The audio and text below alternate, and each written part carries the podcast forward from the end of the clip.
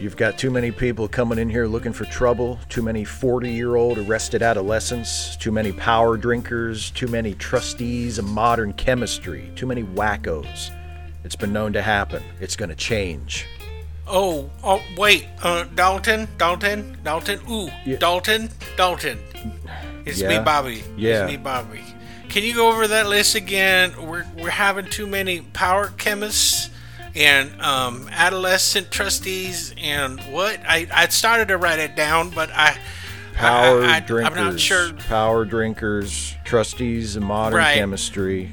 Okay. Okay? Oh, all right, I got it. Okay, but um, a lot of these guys they, they, they like beating us up. Uh huh. If we try to fight them one on one or even two on one, they beat us. They, they beat our, our little fannies. All right, listen. All you need to do is just be nice. Okay? What? I want I just I I want you I want you to be nice. Okay. okay? If All right. somebody gets in your face Mm-hmm. and calls you a cocksucker, Oh, I want you to worst, be nice. the worst curse. It's two nouns that, when combined and applied within the constricts of contemporary vernacular, are intended to engender anger and elicit a prescribed response. Uh, wait, we're, now we're now Vanek. Are you talking about vampires? Are we supposed to get prescriptions for vampires now? No, look, it's real simple. I want you to be nice until Nice. it's time to not be nice. Right. What time is that? One o'clock? You Two? Two? Two o'clock? you won't know what time it is. I will I- tell you. I will tell you what time it is. When it's time to not be nice, I will tell you now is the time to not be nice. all Okay. right? Are you gonna follow me home? Is this just in the bar? or Is this all This the is time? this is just in the bar. If I go, so if I go to the restaurant and I'm like not nice, you're gonna tell me no. You you be nice now, or I'll can I be can I be not nice then? But I have to be nice in the bar. Whether or not you are nice or not nice in your own personal life when you are off the clock is your decision. When you are here working for me at the bar, it is my Mm-hmm. Right. decision. And I will tell you, be nice. And then when it's time to not be nice, I will tell you it is time to not be nice. All right, you don't have to be a cocksucker about it.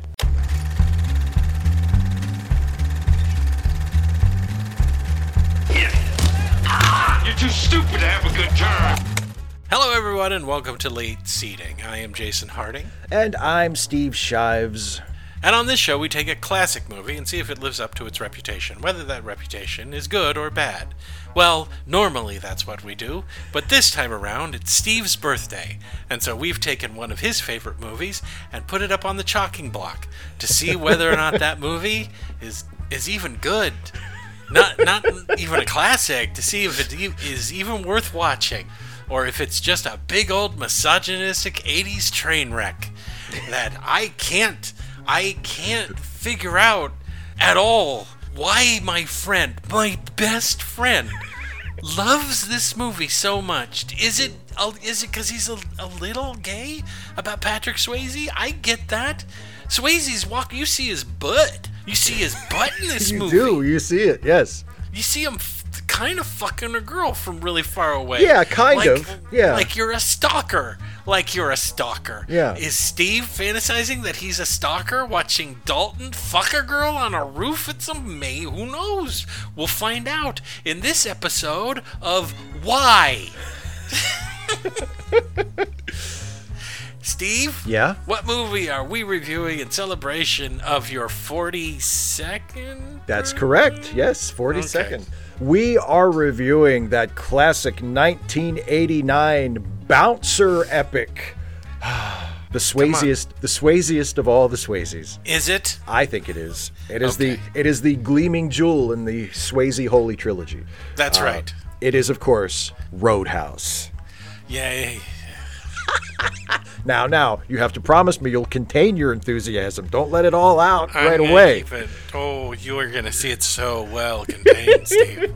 I can't wait. I'm locking that fucker in a lead casket and sinking it down to the bottom of the Marianas Trench. You will not see an ounce of enthusiasm. I'll, Steve. I'll take your word for that. Okay, yes, yes. I don't know why I'm even asking this question. Mm-hmm. Hey, Steve, do you have any trivia about the movie Road House? I do have some trivia about the movie Road House, as a matter of fact. Great. Great. So, uh, Patrick Swayze took a beating during the filming of this movie. because he said, I want out. He Please said, get I me off deserve, this he said, I deserve this. I've made a bad choice and I deserve to suffer. No, um, he he wanted to make the fight scenes as realistic as possible. So mm-hmm. because of that, he finished the movie having sustained numerous bruises, two broken ribs, and an oh, injured and an injured knee. In fact, he was so battered, and specifically his knee was so messed up that he had to turn down one of the lead roles in Tango and Cash. He would have been he, he oh. would have been Cash. Now it worked out okay for Swayze, as it turns out, because after he turned down Tango and Cash, he accepted a much less physically demanding part in a mm-hmm. movie called Ghost. oh, so he got to make Ghost. Yeah, and and here's the thing, Ghost, and I say this as a huge fan of Patrick Swayze. Ghost is a terrible movie, but it turned out to be a good career move for Swayze because Sure. because it was a big hit and it won two Oscars and it was nominated for three more including best picture. So he could have And we the guy- remember his career resurgent after Ghost. sure. Name one great movie he was in after Ghost. I don't think there. Well, no, technically, yeah. Actually, I think Point Break was the year after Ghost. Point Break Oh, was, in was nine, it? Okay. Point Break was in '91, and that is that is the second jewel in the Swayze Holy Trilogy. The third one is one we've already reviewed on the show, which is Dirty Dancing. But, Okay. Uh, but anyway, Wait, that didn't come out, out no, that after. no, no, that came out in '87. That was before. So Road House was Yeah. smack dab in the middle Sure, of the Swayze Holy Trilogy. But uh, sure. but yeah, so he he he was he could have been the star of both Road House and Tango and Cash, which is Oh, is- boy. which is like a level of '80s cheese mastery I can't even imagine. Mm-hmm. But that did not happen, so he had to pass up Tango and Cash, and Because he did- was dumb enough to allow contact during his fights. because because his fight scenes were yes. you know, it'd be more real is if you actually kicked me. Oh, great. So and then the insurance guy on the movie went, he wants what? He wants do? him to kick him for real. he knows it's only a movie, right? I don't think he does. He's walking around forcing everyone to call him Dalton. he refuses to answer to Patrick. He says he just wants to live here after the movie's over. He wants to live in this barn, and he's forcing the actor who plays the old man to live in the house next to it. He wants us to make the Double Deuce an actual club. He wants to kill Ben Gazzara every night before he goes to bed. He wants to kill him every night. oh, speaking of the fight scenes, Kelly Um, Lynch has left the country. What? Kelly Lynch won't come back.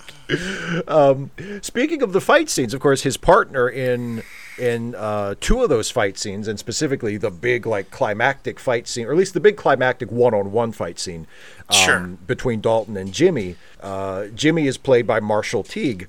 And Marshall Teague's character has that immortal line where he tells Dalton, "I used to fuck guys like you in prison." Um, well, Marshall Teague Marshall Teague took his mother with him as his date to the movie's premiere. Mm, good for him. And when Jimmy says that line in the movie during the premiere, Marshall Teague's mother shouted proudly, "That's my boy!" So, The line that is both homophobic and denigrates people who have been incarcerated. and is also just generally kind of inexplicable. Why would anyone It's- say that yeah, to someone? That just popped in his head. you know, his his his his fi- his anger was up, and he's like, "Fuck it, I'm gonna say whatever comes into my head." I'm gonna say the first fucked up thing I can imagine. Bam, biff. I'm not a fan of figs. Punch, thwap, bang. The elastic on my underwear is loose. Boom, bang, bing. I used to fuck you guys like you in prison. Um, if you, I don't know if you've ever, I'm, I'm sure you haven't because you're not as big a fan of the movie as I am. But uh, uh, they did a RiffTrax of this with, course they uh, did. with, with and they with because Mike Nelson is also a huge fan of this movie, and uh, it was actually actually trivia about Road House and also about RiffTrax. This was the first RiffTrax ever recorded. Was a riff was a riff of Road House. Oh, good, good. It was it was Mike's proof of concept. But Mike has the best comeback for that part when when Jimmy says to Dalton, "I used to fuck guys like you in prison," Mike goes, "Uh, thanks." I guess like. uh, also, that final fight between Dalton and Jimmy took five days to shoot. Oh, good. So Full contact fighting. for five days. You're a fucking idiot, Patrick Swayze. I swear to God. There was a fleet of stunt coordinators going, you don't have What to are you do doing? this." We could just put a wig on this guy over here. He looks just It's like not you. even that. We can teach you how to fight so that you're not connecting to the other person. It the camera hides it. He he just he wanted to save the sound effects guys some work so they wouldn't have to foley, you know, the meat slammers when the punch is connected. He's like, "No, just hit me that hard for real." What are you talking about? The foley was off the. I know, I know. The foley was the foley was insane, but um, Do you have any more trivia for this movie? I Steve? do, I do. I have. Um, I'll, I'll- I'll just uh, I'll, well, t- two more, one one more, and then one quick one. Okay. Okay. So Patrick Swayze, because as we mentioned, Dirty Dancing had come out a few years before this. Um, Patrick Swayze was at the height of his status as a star and as a sex symbol. Uh, Sure. When this movie was being made, which led to Of some course. problems, led to some problems with some overzealous female fans trying to Yeah. crash the filming to get close to him. Oh yeah. Um, At one point, while they were filming that fight scene, um, a boat full of female admirers floated by on the water, trying to get close to Patrick Swayze that had to be taken away. Um, There was a pickup truck full of fans who tried to park next to Swayze's trailer. And ultimately, Patrick Swayze was assigned bodyguards who were specifically tasked with keeping Sure. female fans away from him of course. because they just wanted a piece of Swayze so bad. They wanted his D. They wanted his D. They wanted that Swayze D. They wanted some of that Patrick meat, and they wanted it barbecued up and slathered all over. give me it. So hungry for Patrick. Last bit of trivia, and I find this. You do inter- know that towards the end of his career, Mm-hmm. that's all he could think about. He's like, "Hey, I ever tell you that women would come by the boatload?" oh, for sure. That was braggart. That was probably his final words to his wife before he died of pancreatic Yeah. cancer at the age of fifty-seven. Uh, yeah. You know, women were Great. after me so bad. There was a boat of them trying to get, and then he died. um, he smoked a lot. That was a mistake in hindsight. uh, smoked a anyway, last he smokes a lot in this movie, which makes me wince. I'm like, oh, yeah, Patrick, he don't- constantly smokes in this movie. like you're gonna die so young. Don't don't smoke. But- Everybody smokes in this movie. that's true. The, Um, the children walking in the background are smoking. I'm fairly certain I saw a dog or a horse smoking a cigarette. I I saw a tree like. it was like, why is that tree smoking? How d- it doesn't even have lungs? he does share a cigarette with his car at one point, Yeah, right? yeah. He, he he lights two in his mouth and he passes one to the car. Yeah.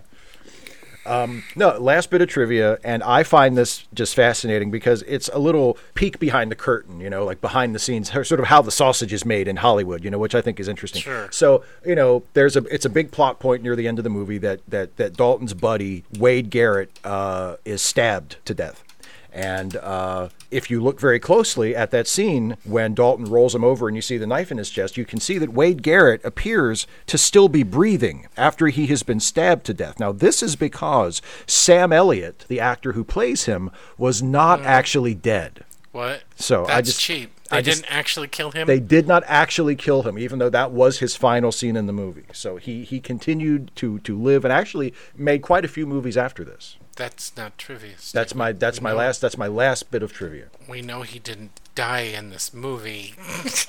I just think it's interesting that, you know, he was only pretending to be dead. So does everyone who dies in a movie, Steve. That's so interesting. Unless it's the Twilight, uh, the Twilight Zone movie. Oh, boy. well, Vic Morrow, we hardly knew you. okay, you're done. I'm done. Finished. I'm finished. You're all done with. I'm all done. I got. I, I, I, yes, I'm done with all this crap. Great.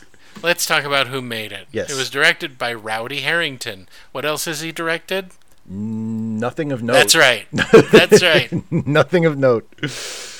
Screenplay by David Lee Henry, who also wrote Out for Justice, and Hilary Henkin, who also wrote Wag the Dog, and not much else. No. What else do you produced need? by yeah, exactly. It's produced by Joel Silver, who's produced movies like The Warriors and 48 Hours and Commando and the Lethal Weapons films. Yay! So he's got some money. He's got a little bit. Starring Patrick Swayze as James Dalton.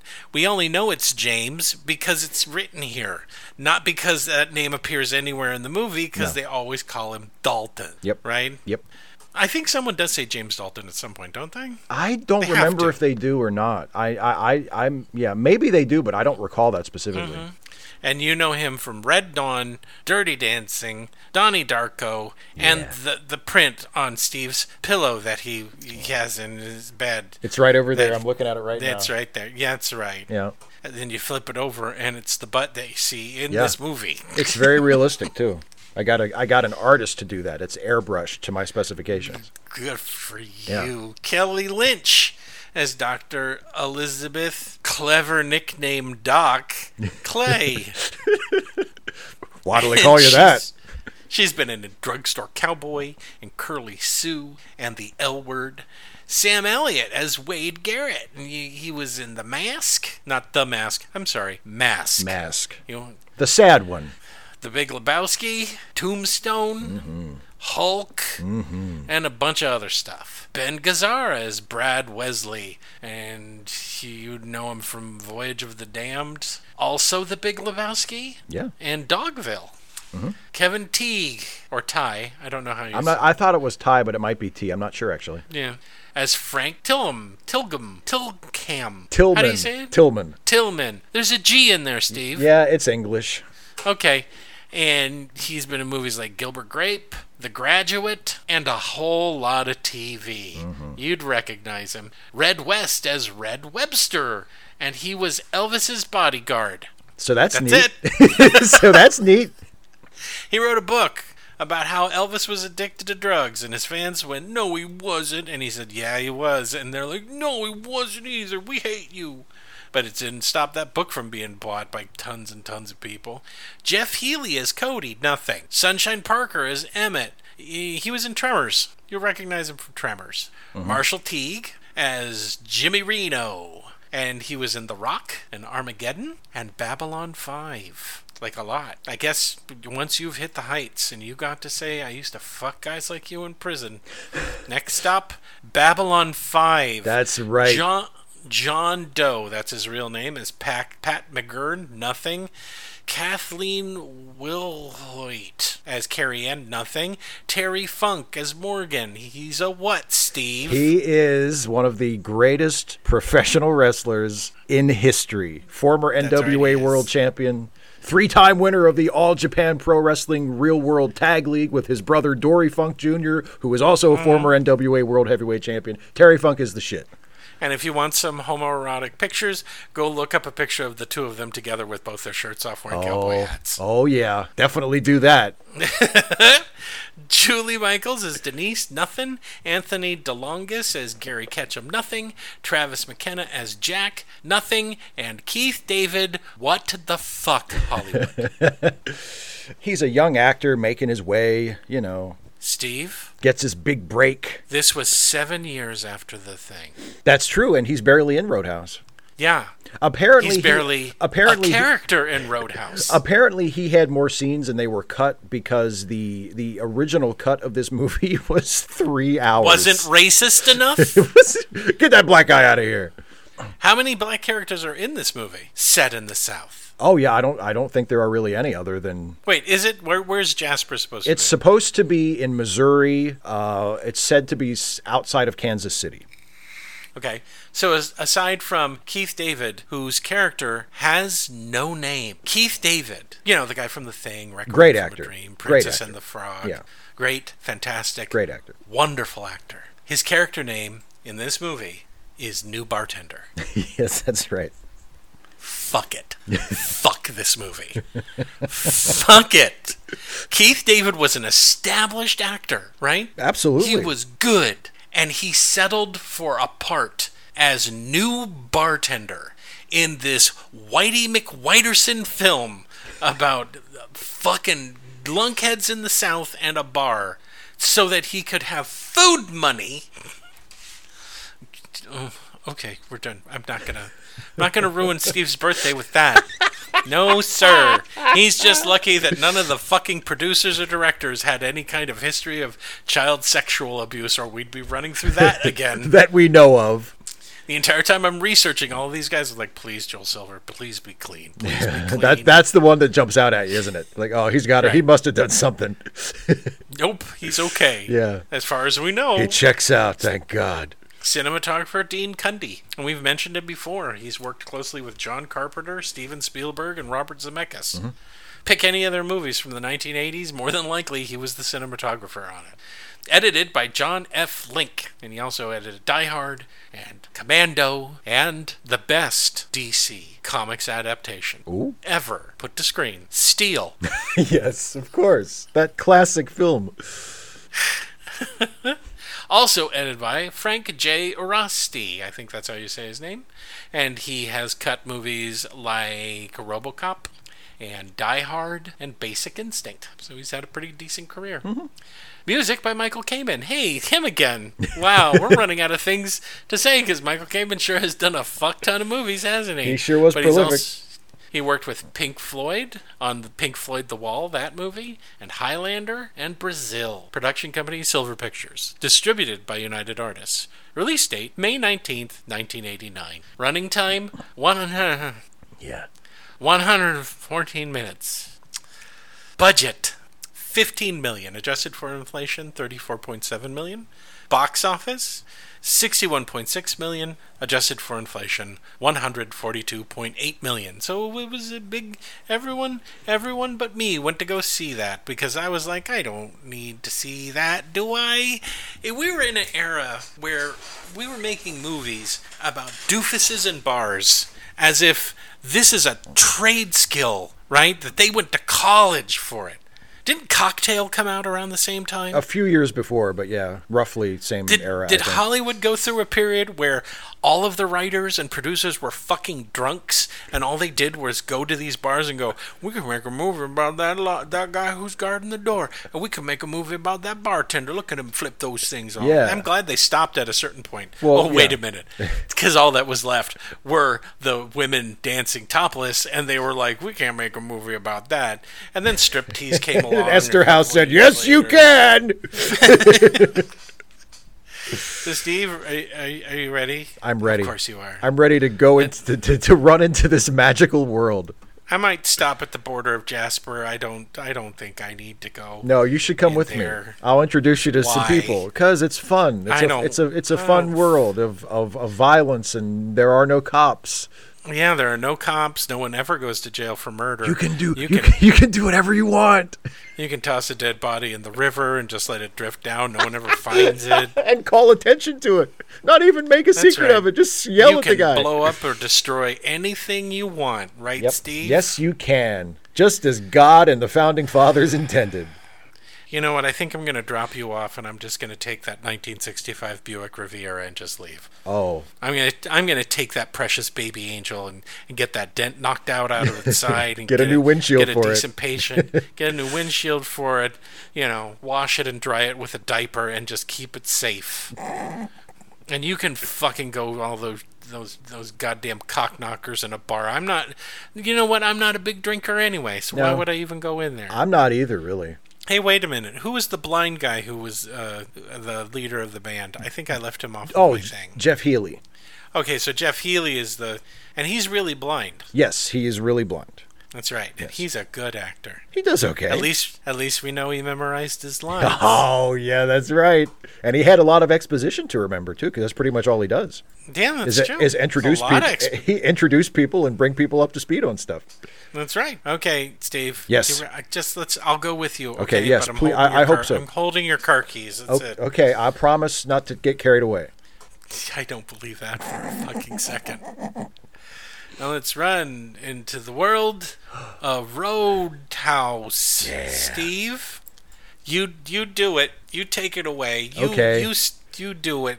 Well, we start out in the parking lot of this. You might call it a bar. Okay. You might even call it a roadhouse, perhaps. I'll st- I'll stay I'll stay here. Okay. It's okay. I can you- stay you'll- outside you'll- with the car. Okay. Well, it's mm-hmm. it's called the bandstand, and we don't we're not quite sure where it is, but we see a car pull up, and a lady gets out, and we get a nice shot. Oh, is of, she a main character? Not at all. We never see her again, but we get a nice shot of her ass. Yeah, we zoom we- in on her ass. And we see that it's the 80s because she's wearing one of those dresses that people wore in the 80s that looked like just a big old sock that you just pull I'm over sorry, your body. her ass was talking so loud I didn't notice what she was wearing. Oh, she was wearing a very 80s dress. And Good she got big old 80s hair that's teased up to the sky. And she walks into the club, Mm.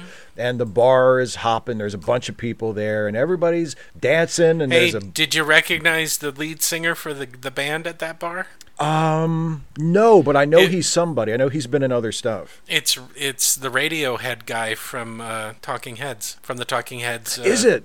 movie? Yeah. Oh, yeah, okay, yeah, yeah, yeah. He's a punk rocker. Yeah. and he does a lot. he does a lot of stuff like this. yeah. Where yeah, and we see a guy come up and he's wearing a bolo tie. He don't look like he's from around there. That's right. He he comes out of a limo, and uh, yeah, and he's Who's he- that? That is uh, Mr. Tillman, and his his. We find out more about him in a little bit, but his superpower is no matter what he says, it sounds perverted, and he never and, and he never actually says anything truly perverted in the entire movie if you watch but every time he says anything it sounds like he's saying something absolutely filthy. Because like you know when he sees when he sees wade garrett a little bit later and recognizes him Mm-hmm. he says i know you.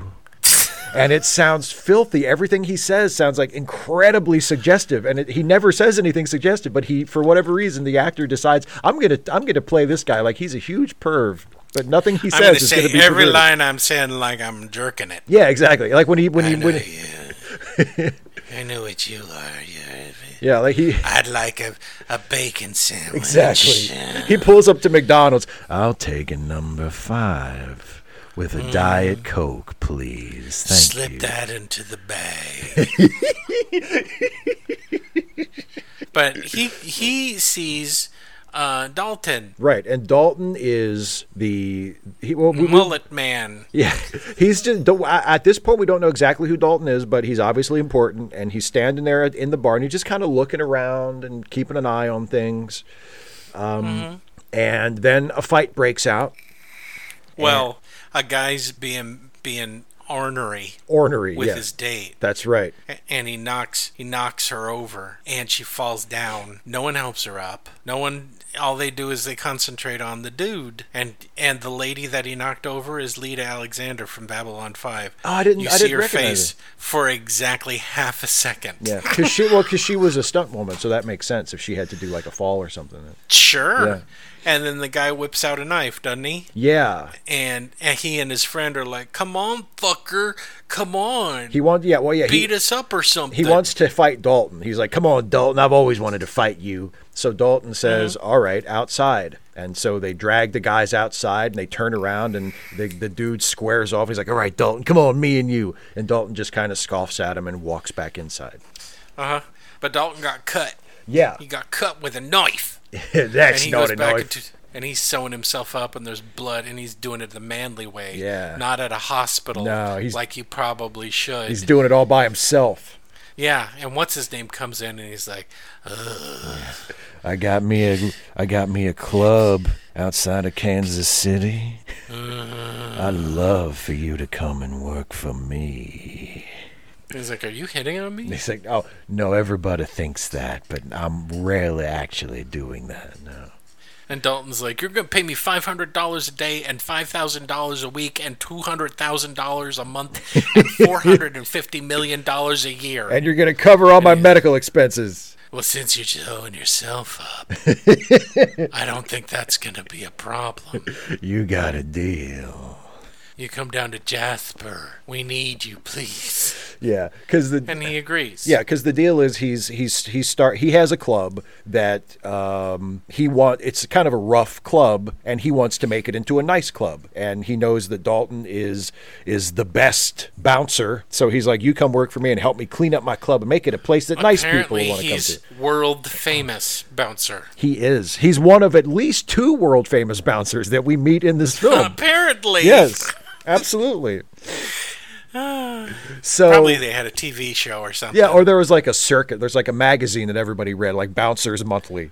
Bouncer um, Monthly. and you know he was the cover boy quite a few months but so he mm. he he he accepts the offer he tells the guy who owns this club basically i'm out of here uh, mm-hmm. and he, he goes he to drives up to a parking lot. The only other black person in this movie is there. yeah and and he gets a car so that you know good for him He throws him the keys because he's a, a rich white guy doing a menial job. yes that's right I just wanna I just wanna point that out that uh, he's a rich white dude. Oh he is We'll find out how rich in a second. yes well you, he's quite rich apparently he, he he at least has some money saved because he uh he tosses the Uh-huh. like to also point out it's two o'clock in the fucking morning. yep And there's just black guy well you, sitting you on know a chair. there's probably a story there. Maybe him and his wife had a fight, and he's just going outside to cool off, you know, or he got kicked out, and he's not sure where he's going to go, Or he, or he lives in the parking lot. or he lives in the this is- parking lot. Yeah, And he's like, here. And he's like, hey, man, you can't do that. You put that guy. And he's like, it's yours. Keep it. I don't need your fucking charity. So wait, are you to sign the title over to me, or what? Uh, he's gone. Never mind. oh, your guy. And he takes he takes the diaper off of his his fucking 80s status symbol. His Mercedes. His Mercedes, that's right. And he drives all the way to Jasper. And he pulls up in front of this fucking goddamn horrible place Yep. called the Double Deuce. Dirt parking lot. The place looks like shit from the outside. There's a Hey, bunch Steve, of. Yeah. Steve, what does it mean when you say to somebody, I gotta drop a deuce? it means you got to take a shit. So what's a double deuce? I guess you got to take a shit twice. okay. And he goes in, and he goes in there, and it's dirty, Mm-hmm. and the and the the bouncers are beating people up. Yeah. And there's there's a blind blind guy, and he has a band behind chicken wire. Behind a, a cage, yeah, because people be throwing bottles at him, and yeah, yeah. yeah. And there's a loudmouth waitress, and uh, he watches a whole lot of crimes. Also, there's Yes. this blonde woman with huge tits. We want to make sure that everyone understands that she has huge tits, right, Steve? It's very important. Yes. All she has to offer, and she gives him a look up and down. He smokes 16 cigarettes. On the way in. you know, the loudmouth, the loudmouth uh, waitress is finally gets him to say his name, and she's like, "Holy shit!"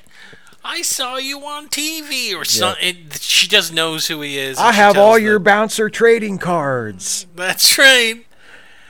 And um, we watch a whole bunch of stuff happen, right? Oh, yeah, a whole he- bunch of people yeah. fight, and There's fights. does. There's there's the one of the waitresses is dealing drugs. Mm-hmm. and he does fuck all about any of it. He just right? watches. Yeah, he just yeah. Then he goes in and plays a practical joke on the blind dude because they know each because they they know each other somehow, and he drops some exposition. And what's some of the exposition he drops? Um, what does the blind guy tell him uh, in the first scene? Oh, he, he, uh, he says this place is worse than that toilet that we worked in. I forget some other place. So it establishes that they know each other. Sure. Um, I don't know if he says anything else in this first scene though. nope. Nope. Yeah. Nope. Nope. But we cut to to Steve's favorite scene in the in the movie, Oh boy. where uh, disgusting drunk man and his beautiful girlfriend. Oh my god, this fucking scene. I want you to describe it. Please. So okay, so there's this guy in the bar, and so there's he's sitting next to his, I guess, his girlfriend, and he's say, Good girlfriend, whore. poor Who knows? sex he could be sex trafficking victim. Um, He's treating her like a piece of meat, so he he, says- could be just a pimp. he says, "Ain't she got about the nice pair you ever seen? I'll tell you what." For 20 bucks, you can kiss him. And then we cut to the reaction shot of the guy he's talking to, who is the Which act like cartoon who fucking is character. who is the best actor ever who says really you mean it exactly like that and so he's like Uh-huh. he's like go ahead get get him out sweetheart. So she pulls her tits out and he like reaches across the table and he's like fondling her. And he's taking a while. And finally the pimp says well hell boy ain't you gonna kiss him? And the guy says i can't. And he says why can't you? And he says because i don't have $20 and you know so it's just it's a little skit it's it's a little racial slur against the South, which I'm completely fine with, by the way, because the South deserves it. But uh, yeah, and then there's a fight again, and Terry Funk, who is the lead. Are you is- seriously walking away from that saying it's just a it's a slur against the South? it's a little not skit. It's a little skit. It's it's not treating a woman like a piece of fucking. Oh no, it literally is. because It she loves it. is. She loves it when when a stranger comes up and starts grabbing her tits. She no. I, I don't approve of the behavior. no, I don't. why would you? I don't approve of the course not. behavior whatsoever. No, it's just your favorite movie. Anyway, a fight breaks out. Yes, again, another fight. A big fight breaks out. Everyone's beating everybody up, and the owner does the come up to my office, and Dalton goes up to the office, and then that's over. Yeah.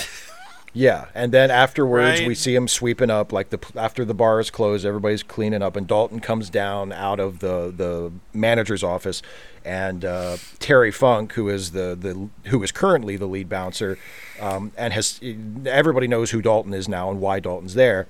Um, Terry Funk gets in his face and says something like, "You don't look like such a big deal to me," or "You don't Mm-hmm. look so tough to me." And Dalton just looks at him and says, "Opinions vary," and he walks away.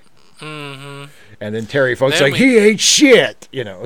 Yeah, and then we cut to a bald man eating a sandwich. That's right. Yes. Mm-hmm. Mm-hmm. Oh, but it turns out that he uh, he's at uh, Big T Auto Sales. He's Sales. getting himself a new car. Yeah. we get a riveting scene of Dalton buying a gorgeous 1965 Riviera. Yeah. Um, and he's like, "Hey, does this work?" And he's like, "Yeah." And he's like, "Do the headlights work?" And he's like, "Yeah," because it has those cool Has cl- clamshell headlights. Yeah. on. Yeah. So awesome. And then we cut to him buying tires. Will the excitement ever stop? And he buys some tires and he manages to cram two Yeah. full size tires. tires into the trunk of that fucking car. Uh, he bought it because it had a big trunk. You know. I mean, Did he? I don't know. I think he was more interested in the headlight thing, but yeah, it's just enough. But wait, if your heart didn't explode with excitement when he bought a car or got tires, just wait until he shows up to some farm and Santa Claus is there. It's Farmer Santa. It's Farmer Santa, and he's like, "I'm responding to you know, you have a place." Uh, for rent, and he's like, "Yeah, I sure do." And he shows him, and it's a gorgeous, huge loft, a huge loft. and yes. like a huge loft With a kitchen floor to ceiling yeah. windows. and a kitchen and yeah it's it's beautiful Mm-hmm. but and the ex, the explanation for why it hasn't been rented is that it, there's no air conditioning and there's no uh, there's no cable and there's no phone or anything like it's all it's just sort That's of yeah. right. so he's like nobody wanted it and Dalton's like I'll Nobody take it Nobody wanted it. And he's like, for a hundred dollars, and he's like, sure, sucker. and while they're there, while they're there, a helipopper keeps taking off and landing yeah across the water. because that's this is Right. Emmett's neighbor from across the lake who, Yeah, Ben Gazzara. who will become important yes Ben Gazzara Brad Wesley local rich spooking guy his horses, and he does it on purpose to make him upset. because he's a he's a bad man That's right. Thank you, thank you, Grandpa Santa. And then we cut to the bar the next night, right? yes And Dalton's there, and he's and he's firing people. Yeah, basically, yeah. He he he gives him his little speech about how, um, well, yeah, he fi- he fires the waitress that he saw dealing drugs, and he, fi- fires Terry. and he fires Terry Funk because he said you don't have the temperament for the trade. Uh, and then he gives him the little speech about how we know people who are who are out looking to have a good time won't come to a slaughterhouse, so we need to clean this place up. And uh, he gives him the three rules for how to be a bouncer. And the three Right. the three rules are never underestimate your opponent, expect the unexpected. Always take it outside. Don't ever start anything in the bar unless it's absolutely necessary. And three, be nice. Oh, Those are the rules for being a good bouncer. Great. Be nice. and it changes everything, and the place is great. The end. Yep, good movie. Next, next, uh, so we cut to when the bar is open. Blonde lady is still giving Dalton the eye, right? Oh yeah. And uh, then Dalton finds one of his bodyguards fucking a girl. Yep. And he fires him. He says, and the guy says, and the guy's name is Steve, by the way. He's named. He's, I, you I know. He's named for. I me. didn't want to bring that up. And he says okay. he catches Steve fucking a, a girl in the back, and Steve says, "But I'm on my break," which is a it's a good argument, you know. But Dalton doesn't hear it. He says, "Stay on it." So that's how Steve loses his job. And then with no prospects and no no way to get on any other job, he turns to drugs. And Yeah. you know he he starts hitting heroin pretty hard. Pretty hard. Um, he, he becomes homeless in Jasper, and people look at him and they go, "Oh, geez, Steve has really hit a, a new low." Remember when he used to fuck waitresses and he used to be a bouncer? Now look at him, he's sad. Yep. I just want to buy him a sandwich, but he tried to sell it for more drugs. And then one day they find his body under a bridge or some fucking thing, and it says he has a note pinned to him that says "Blame Dalton" on it. It's great. yeah. Hey, you know what? He shouldn't have been fucking that girl in the stockroom. Dalton also notices that the bartender is drinking a lot of the whiskey mm-hmm. and palming a lot of the money and putting it directly in his pocket. Yeah. So he gets fired too. So so he gets fired too, and the dude goes, "You you're making a mistake. Hey owner, do you want to do this?" And the owner's like, "I guess so. Yeah, okay, you're fired." And he goes, "You're gonna learn to live to regret that." Right? Yeah. And then Dalton goes out to his car. Oh, and his tires are flat, and his See? antenna is now broken. you know why we had to watch him buy those tires. It it's a setup and a payoff. See, that's why he bought the car. He bought a. I mean, it's kind of funny because you're right. It is a really nice car. It's. I guess we're supposed to think it's kind of a junker. It's a beat up. It's got a dent. Because the, the, side, yeah, the idea is he spends a few hundred bucks to buy like a junker to drive to and from to work because he figures as Mm-hmm. the bouncer, people will hate him and his car will get vandalized by angry people that he kicks out of the bar. So you know he has a, a sacrificial that, car. That night, back uh, back at the barn, while Dalton's reading a book on philosophy or some shit. yes, I indeed. don't know. Yes, indeed. And he hears a commotion across the way, and using his binocular vision, he can see that a whole bunch of very young people are all running around, and then instantaneously their shirts are off. Yep. And they're being thrown in the pool. And he's just spying on them, gently masturbating himself or something. I don't know.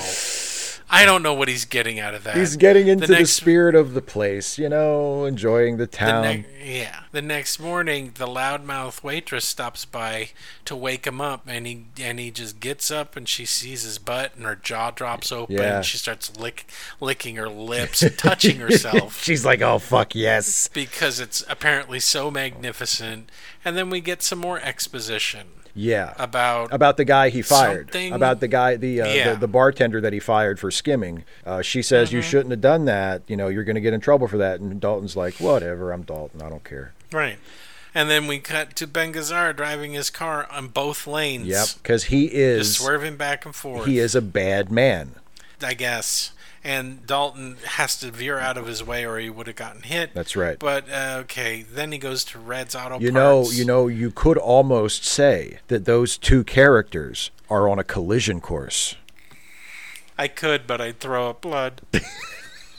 I'd throw up blood if I tried to say that. He goes to Red, Red and him talk, and then Ben Gazzara comes in with, um, I, I, I fuck guys like you in prison. Yeah, Jimmy. And yeah, and him and Jimmy, I give each other the eye, and then Ben Gazzara goes, "You got my money, motherfucker," and he's they, we don't get to see what that's all about. Right. Cut to Patrick Swayze make pretending that he knows martial arts. He's doing Tai by- Chi. He's doing Tai Chi all by himself, and Ben Gazzara is watching him from across the lake, and Grandpa Santa is watching him going, What the hell did I just let onto my property?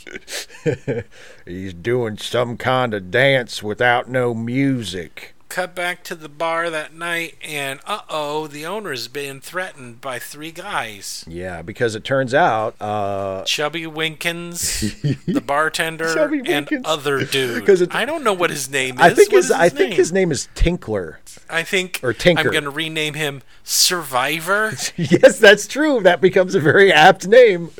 Um, but no, so it turns out Pat, the bartender that that was fired, is Brad Wesley's nephew. So he wasn't supposed to be fired. He's supposed to be like a made guy. Like he can, you know, um, he's supposed to work there because Brad Wesley's the rich guy in town and he runs the show, and you shouldn't have fired him. Um, And so, but but till And then a fight breaks out. well, yeah, because uh, the the deal is if you don't fire, or if you if if you don't let Pat work here, then Brad Wesley controls the flow of alcohol in this town, so you won't have That's any right. booze to sell at the Double Deuce. And Dalton And he also takes pr- pr- protection money or something. yeah, that's right. And so Dalton's like, "Fuck you," and they have a big fight. That's right. And they bring out knives and they cut him in the side and then they get they throw the guys out. So now he has to go to the hospital. Because this is a big enough cut that he can't sew this one up himself. That's right. And then he meets Pretty Doctor Lady. Yep, her name, Pretty Doctor Lady. Pretty Doctor Lady. And she's like, I'm going to inject you with this comedically sized syringe. of humongous stuff." syringe. Yes, And it's like a says lethal no. injection syringe. She he says no. Yes. And she said, "I'm a doctor. This is a hospital. We don't perform surgery on people without at least a local anesthetic." He says, "Well, I don't care. I have produced no reason as to why I like being sewn up without it." and she says, "Get the fuck out of my uh, out of my hospital, you sick fuck. you weirdo!" And instead, she that tickles her clitoris, and she likes That's it. That's right. And so they have some small talk back and forth, right? Yeah, and actually, I don't want to gloss over this because this is one of my favorite parts of this movie. I know it is. So was- he has he he first of all he br- he has his medical file that he just brings with Sure. him everywhere. So Of course. So he hands her his medical records. She glances at them. And Right. for some reason that is never explained, in his medical file is a note about where he went to college Uh-huh. and the fact that he has a degree yeah. but not what he has a degree in. So she can still ask him about that. So she says, "Your file says you have a degree from NYU. What what in?" And he says, "Philosophy." of course. Because he's a warrior philosopher. He's a warrior poet. Yes. Right. Like Braveheart. This is also where you get your favorite line, Steve. One of my favorite lines. She goes, "Doesn't it hurt? Well, yes, and he says Isn't it painful?" And yeah, what does he say? He says pain don't hurt. "Right. But there's another one of my favorite lines right after this. What is that?" She asks him, "Do you ever win a fight?" And he says, oh God. a- and yeah. he says with absolute seriousness, "Nobody ever wins a fight." wah wah. Oh God. Then he says, "Hey, come over to this shitty bar that I'm doing bouncer work." that I at." just got stabbed that's, at. That's I just got stabbed there, but it, I'm I'm sure it'll be safe for you, pretty oh, blonde lady. come hang out at despite the- the, fact Oh. that every attractive blonde lady that's in the bar, someone's groping her tits, or she's taking her top off, or some bullshit. And she said, "Now think about it." She runs into a room to furiously masturbate, and we cut to Ben Gazzara beating up his henchmen for not doing the job that they were supposed to. That's right, because he wanted he like, expected "Hey." results. And he's like, "Hey, Tubby, two by four can't fit through the bathroom door. Will you apologize?" And he's like, "I'm sorry." And he's like, "I believe you because you're stupid." And then he he accepts the apology of the other guy, and then the tall guy he beats the shit out. of, Yeah, right. Because he doesn't believe that he is sincerely apologizing. That's right. Cut to um, Dalton showing up at the auto parts place. The bad guys are leaving. He goes inside, and oh no, someone spilled oil all over the floor. Yeah, and Red has to mop it up. And he says this Right. happens every week. They always come in here and mess And my place up. And Dalton's like, "Why? Can I help you?" And that, oh, I'm sorry, that doesn't happen. but he finds out that one of the way that uh, uh, Wesley makes his money is he takes ten percent off of every business in town. Right. Right. Right. Cut to um, Wade. Yes. It Well, yeah, Wade Garrett. Because Dalton. Well, I think I think we do. We get the scene where Dalton goes to um to Wesley's house first. Not yet. He calls Wade first. Wade is overseeing what kind of what kind of uh, what kind of T-shirt, Oh, I believe I believe that would be a wet T-shirt contest. and they've crossed out shirt. They've crossed out the word T-shirt. It's just a wet G-string contest. That's right. Because this is a classy place where Wade is working. This is a classy yeah, joint. There's tons, tons of ladies there, Yep, right? and they're- And yeah. none of them have a top. They're all topless. And he has to stop this soldier guy from getting rowdy, and then he gets a telephone call. And who is it from? It's Steve? it's from his old friend Dalton. And do they discuss anything of importance? Not really. They just kind of catch up. They kind of like we got to establish your character now, so you just don't appear from out of nowhere like a ghost. Exactly. So and he's like, "Hey, Dalton," and he's like, "I've been good. Don't forget that I taught you everything I know, Dalton." He's like, "Yes, you did." don't forget that beef is what's for dinner. Hey, uh, he, oh. he did the same joke in the Hulk. I know. I know. People remember these things, Steve. I like it though. I know you do. We go back to the bar, and loudmouth waitress is now um, She's singing. she's singing.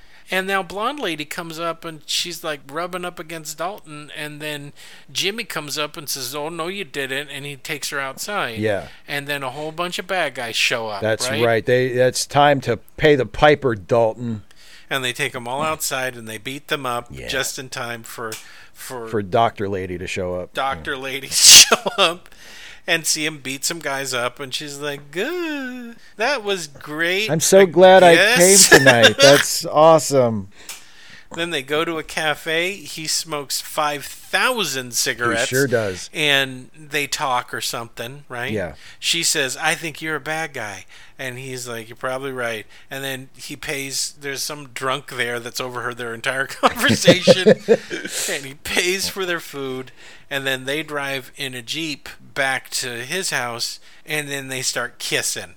Because it's the 80s. And that's what you do, right? Steve? Absolutely. That's what you do. These two attractive young kids getting along. You know, they like each other.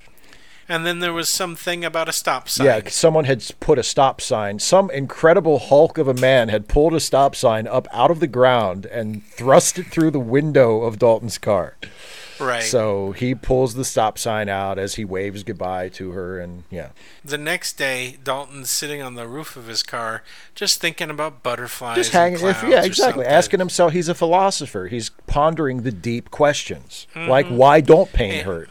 And Fatty Rotundo and the other guy come up and say, "Hey, you Wesley wants to talk to you." And he's like, "Okay." And he goes to Wesley's house and he sees the blonde lady and she's jazzercising. Yeah. And uh oh, she's got black eyes. She's got a boo boo. She's got a boo boo on her face.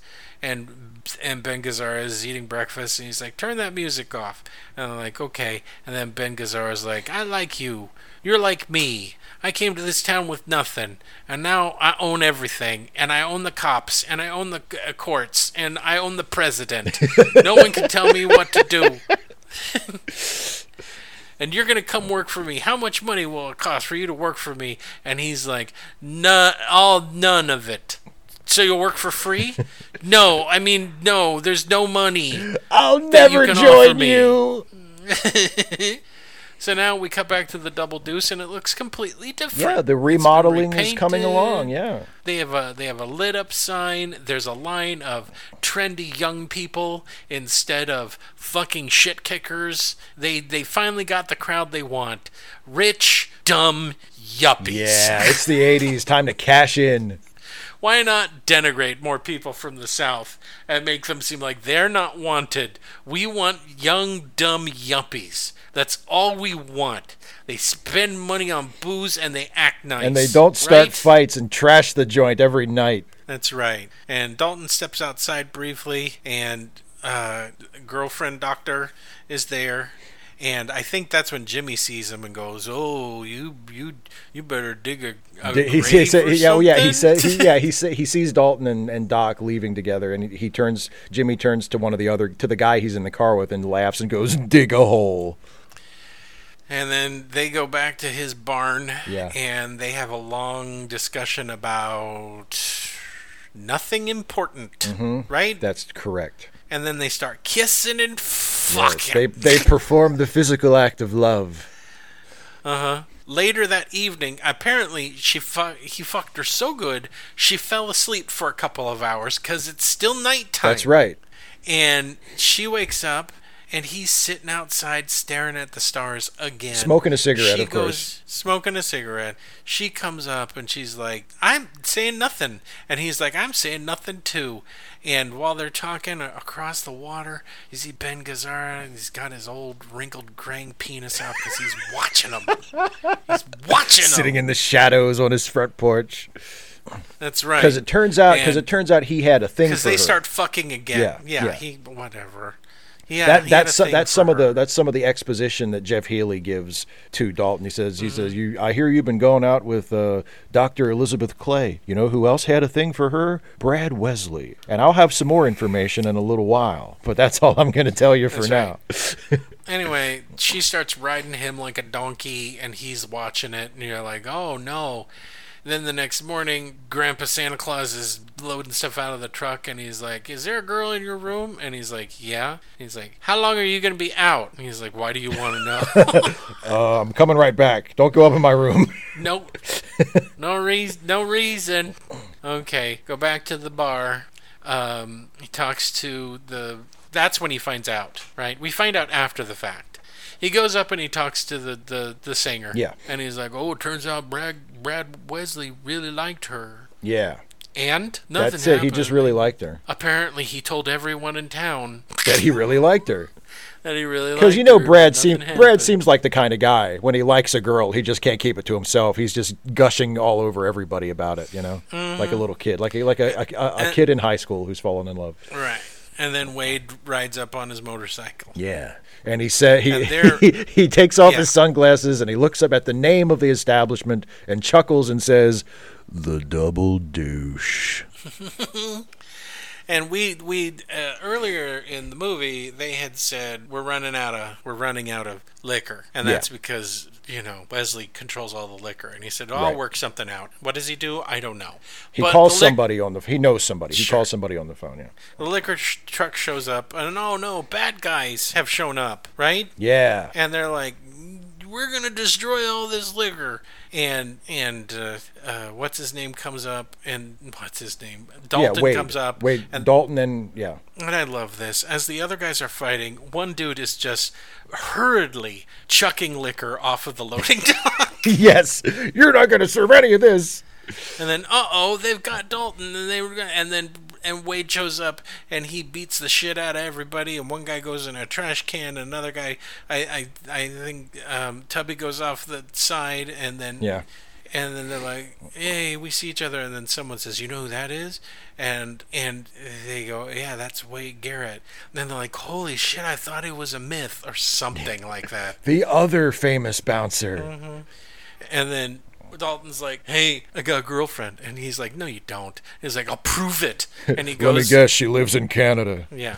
And he he picks her up from the hospital, and then they go to a bar and they dance together. Uh, Garrett Wade and her yeah, dance Wade and her together. dance together. Yeah, to a George Strait song. Mhm. And then they go to a diner, and they've they've been up all night long, and Dalton's tired, and then he's he's like 'cause someone said earlier in the movie, Dalton killed a guy. He ripped his throat out. He ripped his throat out, and and Wade's like, "You're thinking about that guy. You got to stop thinking about that guy. Murdering people's no big deal. Here, watch this." And he kills the waiter.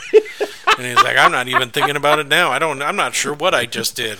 I'm over it already. You need to get over it too." And he, and then she has to leave and go bye bye. And now it's the next night, Yeah. and then we're back at the roadhouse again.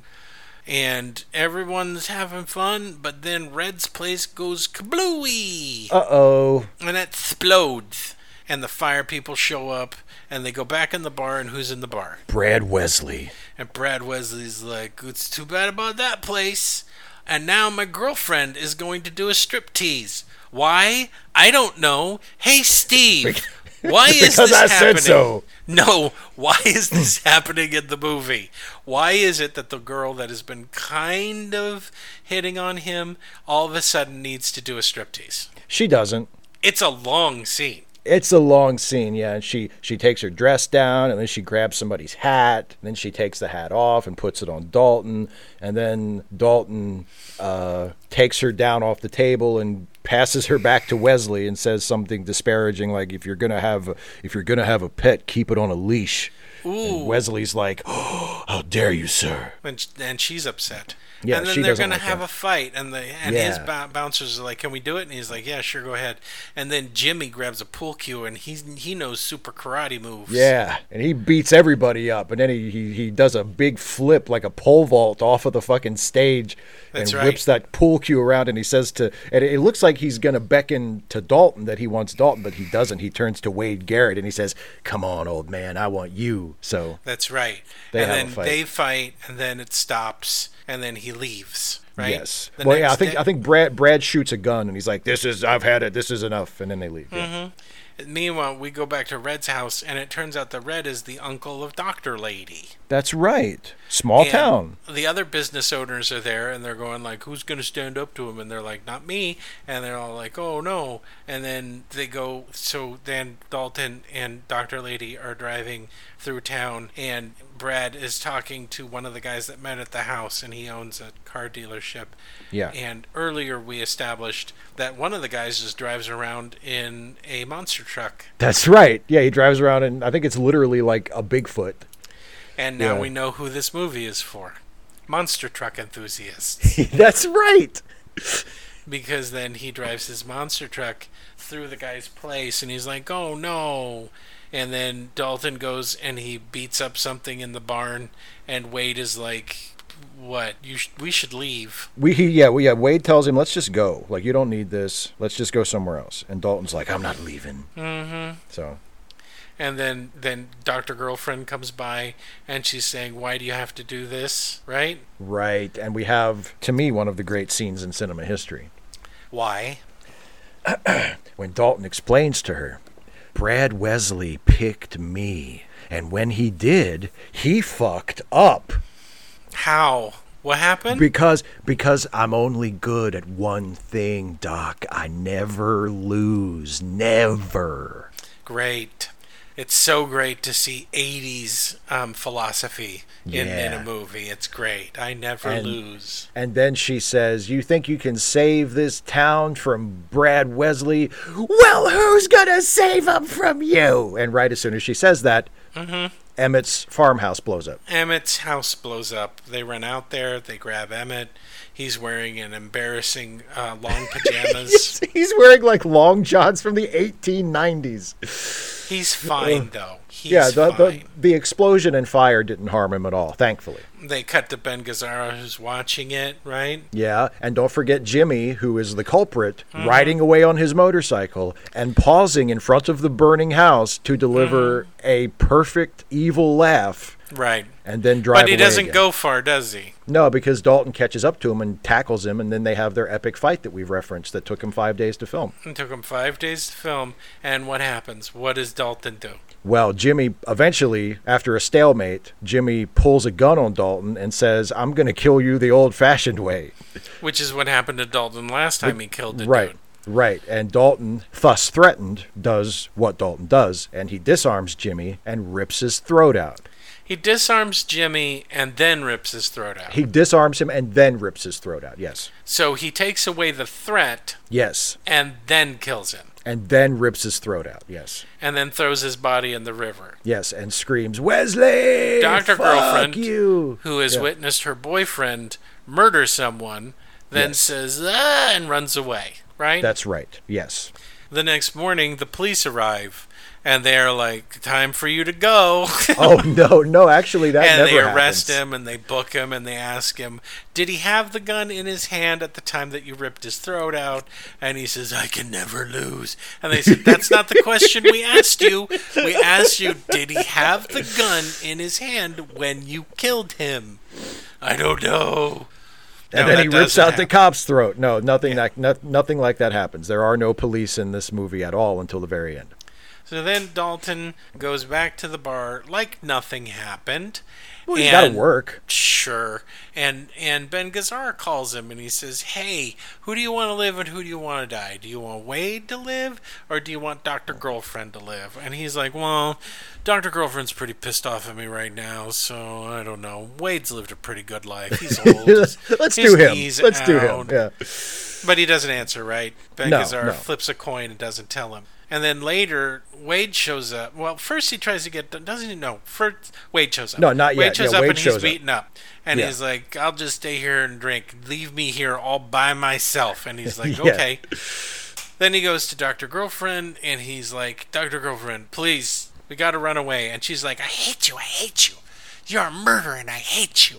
And he's like, "Mm, okay. And so then he drives back to the bar, and guess what? His friend's Oh, sleeping on the bar, right? Just to sleep. No, this is when we get the real acting tour de force from Swayze. When, Oh, sure. So he rolls him. He rolls Wade over. And of course, Wade has been stabbed in the chest and he's dead. Right.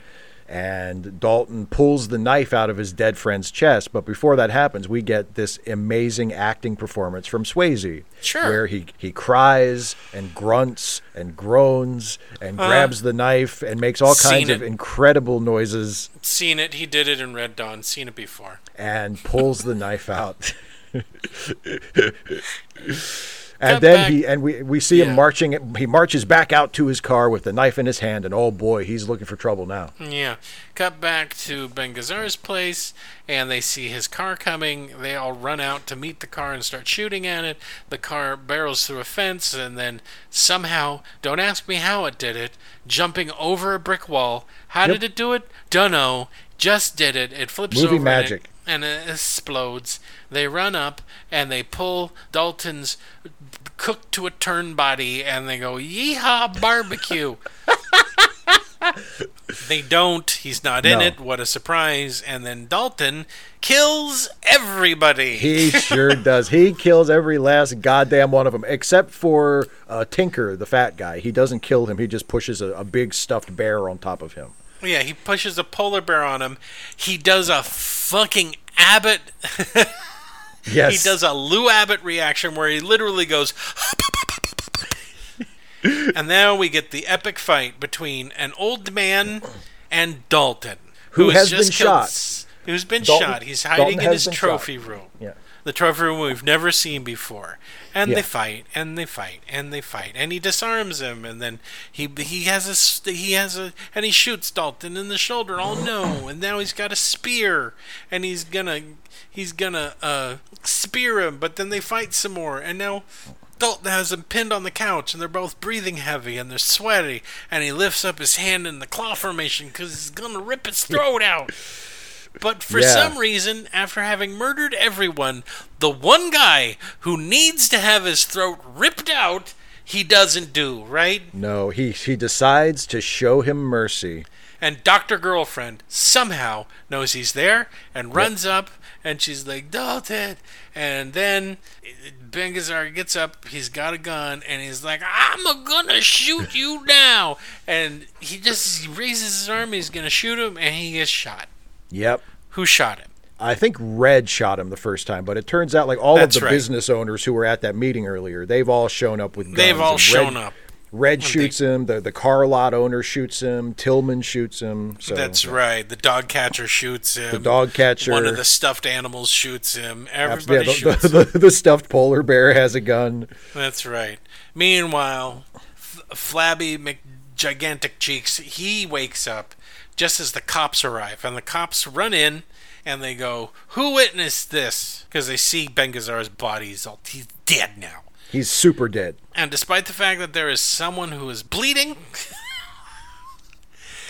well, first of all, when they hear the cops, one of them grabs all the guns. I think it is Grandpa. Grandpa, Grandpa and just, Santa. just uh, yeah, and just like throws him in a hole somewhere. Like he throws him into bottomless pit that he also throws has. him into the bottomless pit. And they run up and they say, "Who witnessed this?" And the the car dealership dude says, "I didn't. I just happened to be here." And then they turn to uh, bar owner, and he goes, "I didn't." And then they ask Grandpa, and he's like, "I- "I'm blind." And then they turn then they turn to Tinky Winky, and they say, "Hey, did you see anything?" And he looks around, and he's and what does he say, Steve? He says, "I didn't see anything." And then they turn to the man who's been shot, who's bleeding, and they say nothing. And then the cop goes, Case dismissed. and someone says, You can't do that. You're not a judge. And I, I said, Case, I, I'm, I'm dusting my hands. I said, "Good day, sir." Cut back to the bar, and uh, they're singing. Yeah, the He's- band's playing. That's right. And then we cut to a lake, and there's more nudity as Yep. Dalton and Dr. Girlfriend kiss because Dr. Girlfriend got over the whole murdering one guy. She had to have walked past eight bodies to get to him when he was when he was in Wesley's home, and she's like, probably not him, probably not him. Probably not him. Don't. It's fine. He just, he just discovered these bodies. It's probably not him. it was like this when he got here. but I forgive him for not killing the guy who needed to be killed. It's fine. He's he's not a monster. Who's gonna remember when I screamed, "Who's gonna protect the town from you?" That I'm over that because now we're naked, getting diseases in this green lake. Oh, in oh, this by the fucking way, watering hole. don't know who extracted the bullet from his body or if he's sewed up because he seems perfectly fine. Right? right.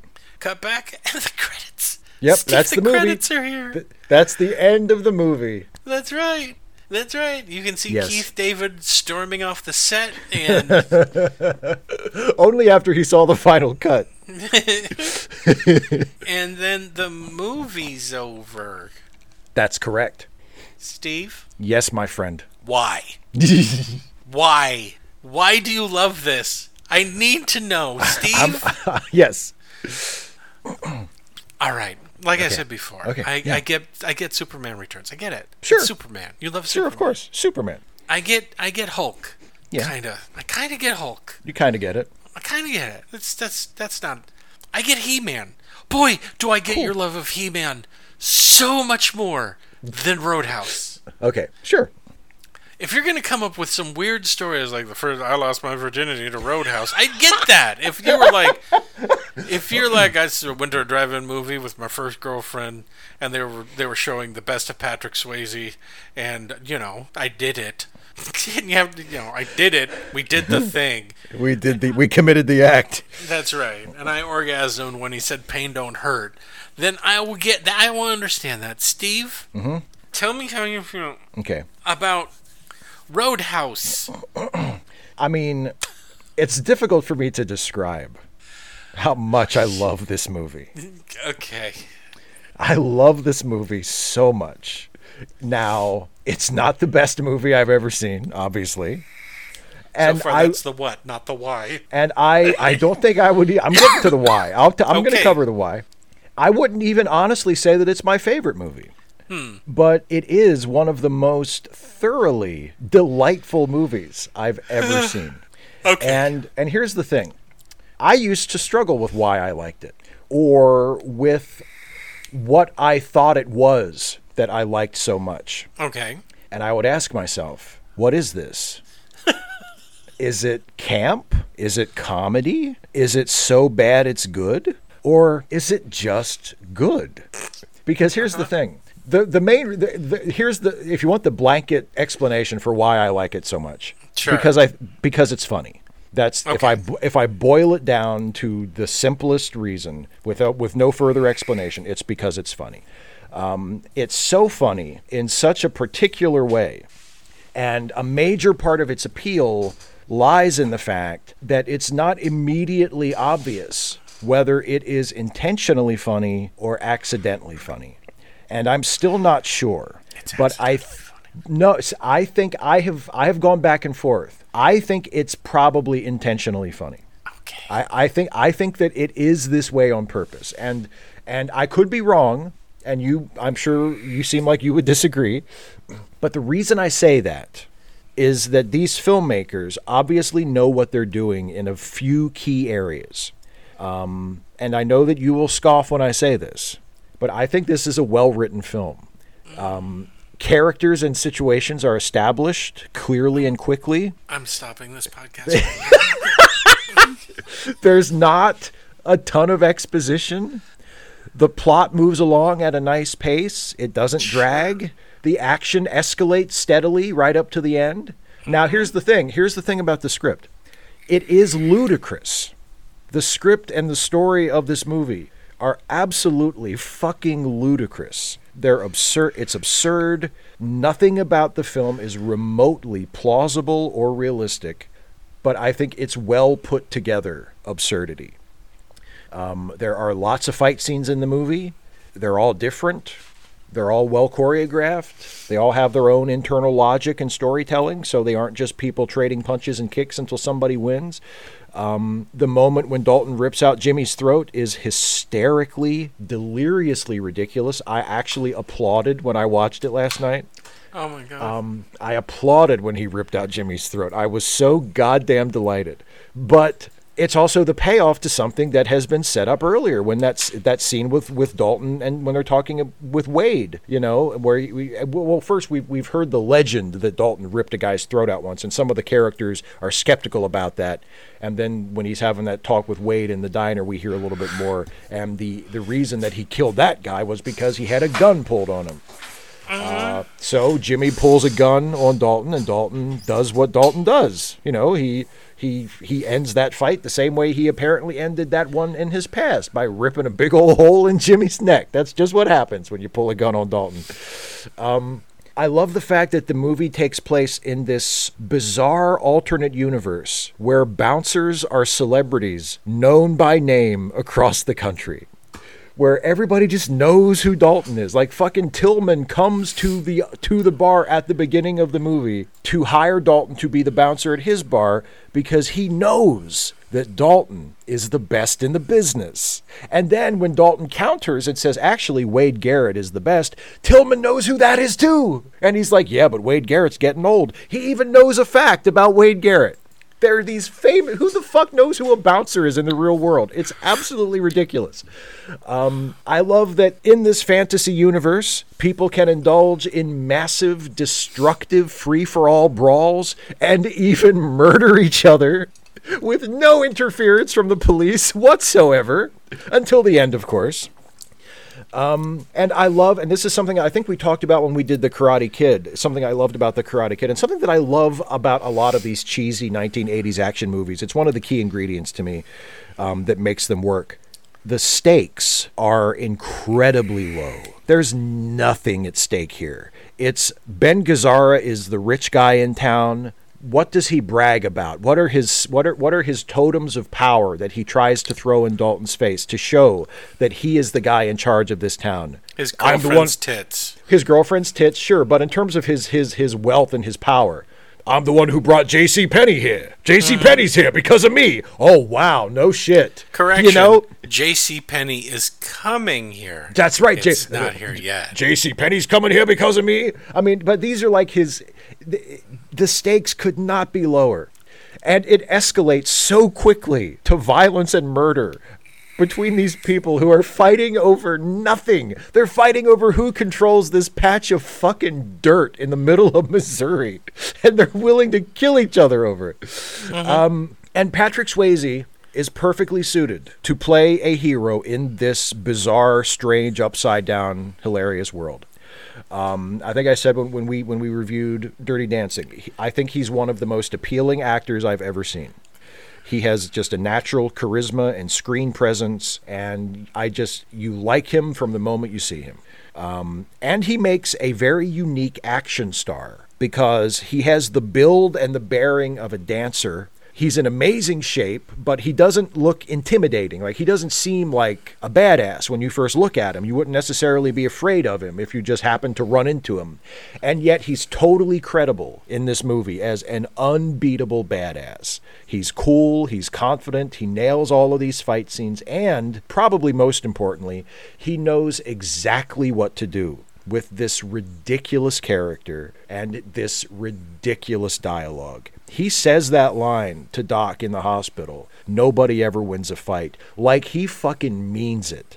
It's the most insane fucking line. Why would any human being say that? How could any human being say that and expect to be taken seriously? But he Well, says he's a it. man of violence who doesn't believe in violence. He's a man of violence. He's a man of he's a character of deep contradictions. right. Um, This movie was released in 1989, and in a lot of ways, I see it as a capstone to that decade of cheesy action movies. Arguably, the 80s was the best decade for cheesy action movies. Um, Big Trouble in Little China, Remo Williams, Cobra, Oh God, you had to Um, bring up Remo Williams. any God. any number of Chuck Norris movies. I'm actually partial to Lone Wolf McQuaid myself. I um, know. Which, I, by the way, I watched that last night after I finished Road House. I watched Lone Good Wolf for, McQuaid. for you. So at least I- I- someone did. I was like, I was like, I need to see Chuck Norris drive his buried truck out of the hole, and I, I, had did. to go and, I- shout into my bathroom toilet. well, you you know what you you did that. I watched uh, Lone Wolf McQuaid, so we both had a good night. Um, yeah, oh, yeah, it was great. all of these movies, all of these movies are reminiscent of Road House, yet all somehow less than Road House. They're they're like the Old Testament prophets who were pointing to the coming Messiah. And that Messiah arrived in 1989, the Messiah of the cheesy 80s action movies, and it was Road House. And the Messiah has great hair and throws a mean kick. But we still is- have Point Break to look forward to. That's true, but that's the 90s, buddy. Okay, fine. That's the early 90s. The Road House was 89. And he's strong enough to fuck a full grown woman against a wall all goddamn night. And tire her out, as you pointed out, that she actually had to go to sleep afterwards. Yep. Um, briefly. Briefly, just long She had she had to heal, and then they Yeah. could fuck again on the roof. Of course, of course. He's here to preach his go- he's here to preach his gospel, which is a gospel that he sums up perfectly in that last commandment that he gives to his disciples. Be nice until it's time to not be nice. I feel my soul dying. So that's my but look, I don't I'm not look, I don't know for sure if it is this way on purpose. I kind of think it is, but even if it's not, if it's camp, if it's comedy, whatever it is, I find it delightful. And I watch it and I laugh and laugh and laugh and laugh and I feel good. Well, So- I'm glad that you're laughing at it I'm laughing, yes. So that is that is my because if this explain had been, I think this has a lot to say about X. No, no, I would have has- stormed away from this Let me- fucking let- microphone. no, let me make this. Let me make this absolutely clear. I don't think the movie has anything remotely important to say about anything. I think the movie is a brilliantly funny popcorn movie. Whether it is brilliantly funny on purpose or because it's accidentally that way, I, I don't know. Like I said, I think it's I, I see enough evidence when I watch it to suggest that it was it was intentional, that it was that it was that there's some self awareness. Um, but even if it's not, I find it hilarious, and that is the main appeal. I just it it makes me smile, it makes me laugh, it makes me happy when I watch it because is it is sublimely ridiculous. So there you go. That's that's my that's my two cents. Once upon a time in Hollywood, some executives got together and said, "We need to make a movie for goobers." you know, the guys that like to drink beer, they like monster trucks, they like explosions, they like people fighting, and most importantly of all, they like tits. They don't like women. They like tits. Yeah. They like fucking, but they still don't like women. And they went great. And two people cobbled together a script to appeal, I think, to that audience. And then they filmed it. Then they got Patrick Swayze, which was great, who did his best with what material he was given. Right? Kind of stoic, man of principles, I guess. a dark past where he killed a dude, but it was totally justified Sure. he had he's best friends with the dude who only because of Sam Elliott's performance will you ever believe that they were ever friends ever?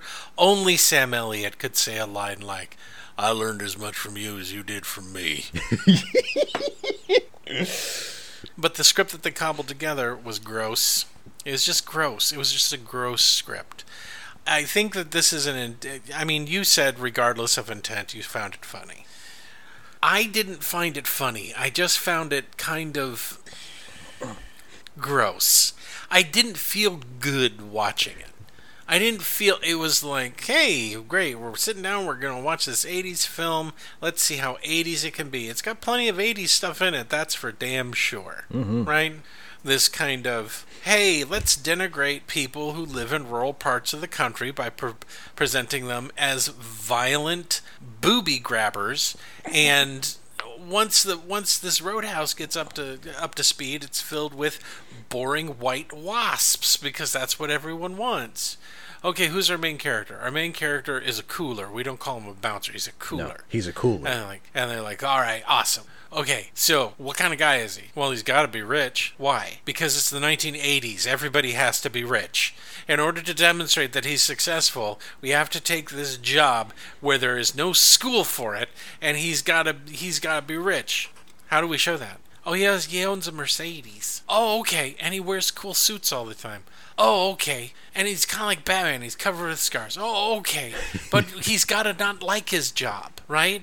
Because he's got to like it, but not like it. He's he's got to be a man whose job boils down to using violence to expel violent people from a place, but he doesn't like violence. right? That'll make them deep. And they're like, I guess, to someone with a 75 IQ, that's great. Now, if I was approaching this thinking that they were intentionally doing this as satire or they were intentionally making the script funny, I would probably be laughing. But when I watched this movie, I watched a studio make a movie, uh, you know, an action movie, and they they grabbed whatever lazy tropes they could. Who's the bad guy? He's the rich guy in town. Is he a mob boss? Not really. No, but he acts like one. I guess. I don't know. I mean, he collects he collects protection money from everybody, and he controls the liquor in and out of town, and he has all the politicians in his pockets as well as the police and the sheriff. One of them, one character literally says, "Let's go to the FBI. I know somebody who can get us in contact with the FBI." And I went, "Wow, someone with a good idea. When? Why aren't we doing that?" And it's just glossed over. They're like, "Nah." And We can like, handle this ourselves. Well, let's hope that no, somebody, preferably someone new in town, just doesn't lose his shit and murder a whole bunch of people at the end. I couldn't take the I couldn't couldn't take the Dalton character terribly seriously. I couldn't really take the town or the situation terribly seriously. I couldn't take anything very seriously. And I was kind of pulled out of the movie and I was just watching it going, who was this made for and why is it this way? Who is it made for and why is it this way? Because I don't believe that they were making a joke. I think they were being lazy. Hey, Steve, yes. you remember Rowdy Herrington, Yes, the director. the director?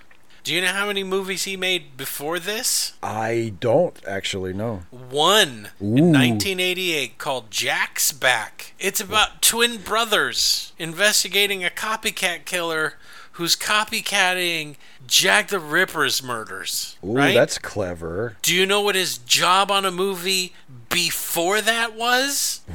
I, I don't. What was it? He was a gaffer on Nightflyers. That's good, honest work. was it? I didn't realize you could go from gaffer to director. but apparently you can. quickly. He had no experience. They said, "Oh, he's made one movie. Let's give it to him. He'll be cheap, right? He'll be cheap. We'll be able to give him this movie. It'll it won't cost us a shit ton of a shit zillion dollars to make." And I don't think anyone went over the script and said, "There's a lot of tits in this." I don't care. The the doctor girlfriend. What's her What's her arc? What's an arc? What's Dalton's arc? What's you keep saying arc? Arc what? This isn't the Bible. There's not a boat with animals in it. Why do you keep saying arc? There aren't any arcs. This takes place in modern times. What is what does Dalton learn? Um that he can kill more than one person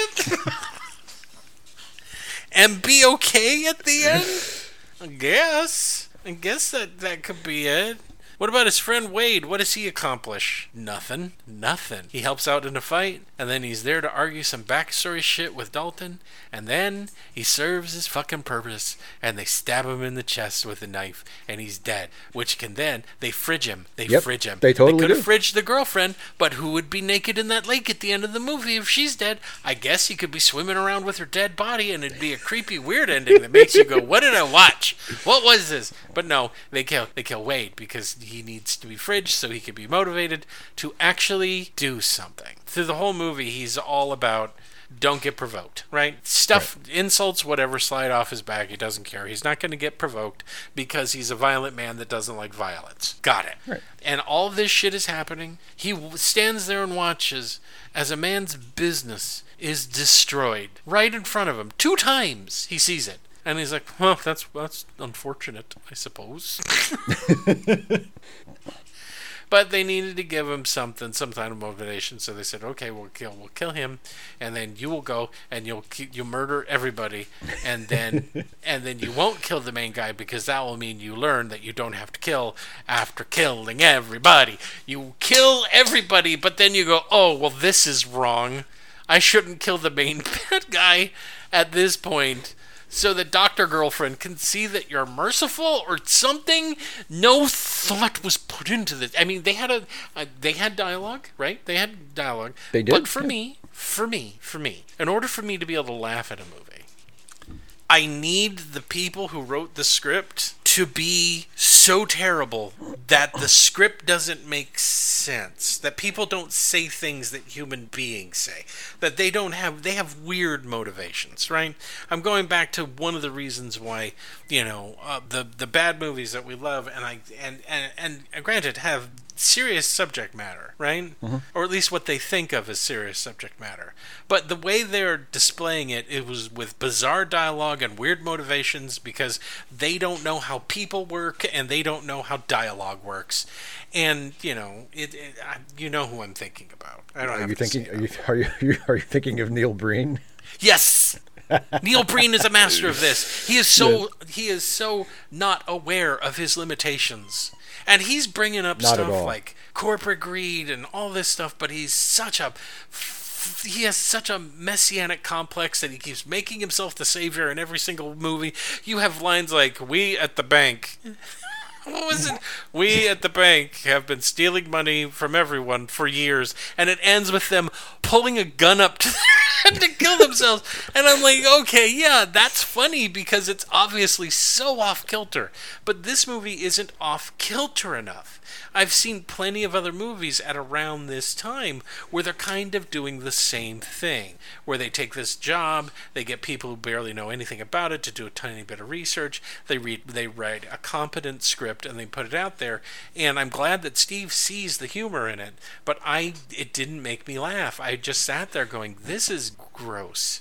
The second time I saw a woman treated like meat to titillate the audience, I was like, "Gugh, I don't want to sit through this again." And I that wasn't going to be the last time that I see that. It's No. like it just keeps happening. Oh, now there's a girl being fucked from behind in a storeroom. Oh, now now Ben Gazzara's girlfriend is doing a striptease. Why? I don't know. If this had been a worse script and had lower production values, I might have laughed my way through it going, "This doesn't belong here." But it's in there anyway. Is is are the performances bad? Nope, not at all. I like Red. I like Grandpa Santa Claus. Yeah. I like most of the characters except Dalton.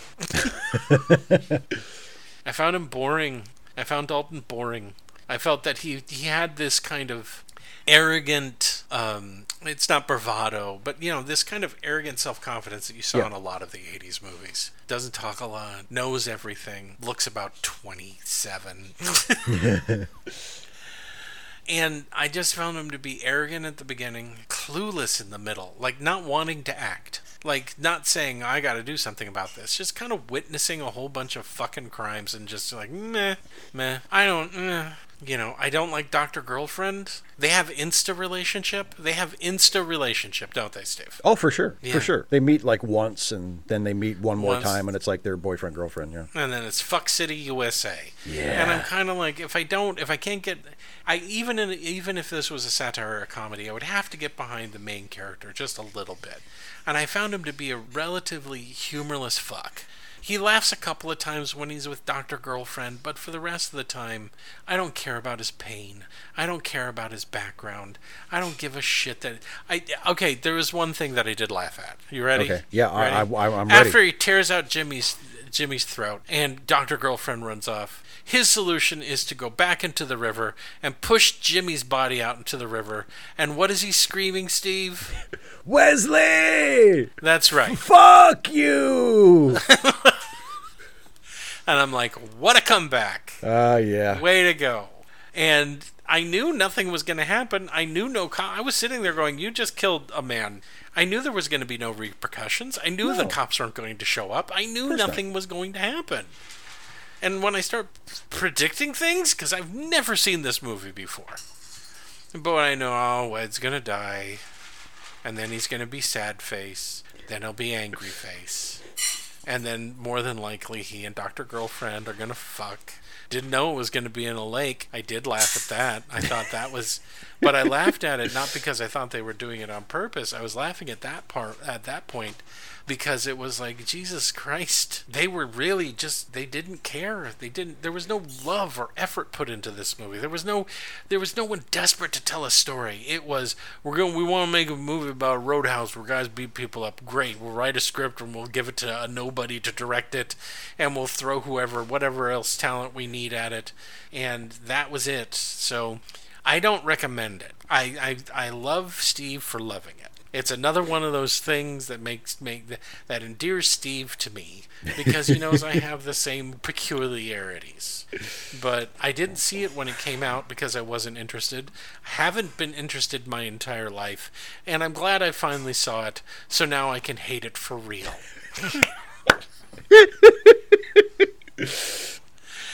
Thanks, Steve. Happy birthday. Oh, thank you, man. I'm, I'm, sorry glad you, got to didn't. do something that you love. I'm sorry you didn't like it. It's all right. It's okay. I don't. I don't hate it. Hate it. I just Right. found it. ugh. just found it kind of icky. I felt icky watching it, and so I especially felt icky while I watched Keith David languish in the background. And like, you have like, could you imagine this movie if Keith David had been the cooler and Would've he had very to go different, to the yeah. South? Oh, it would have been so great. He would have used motherfuckers like a goddamn artist.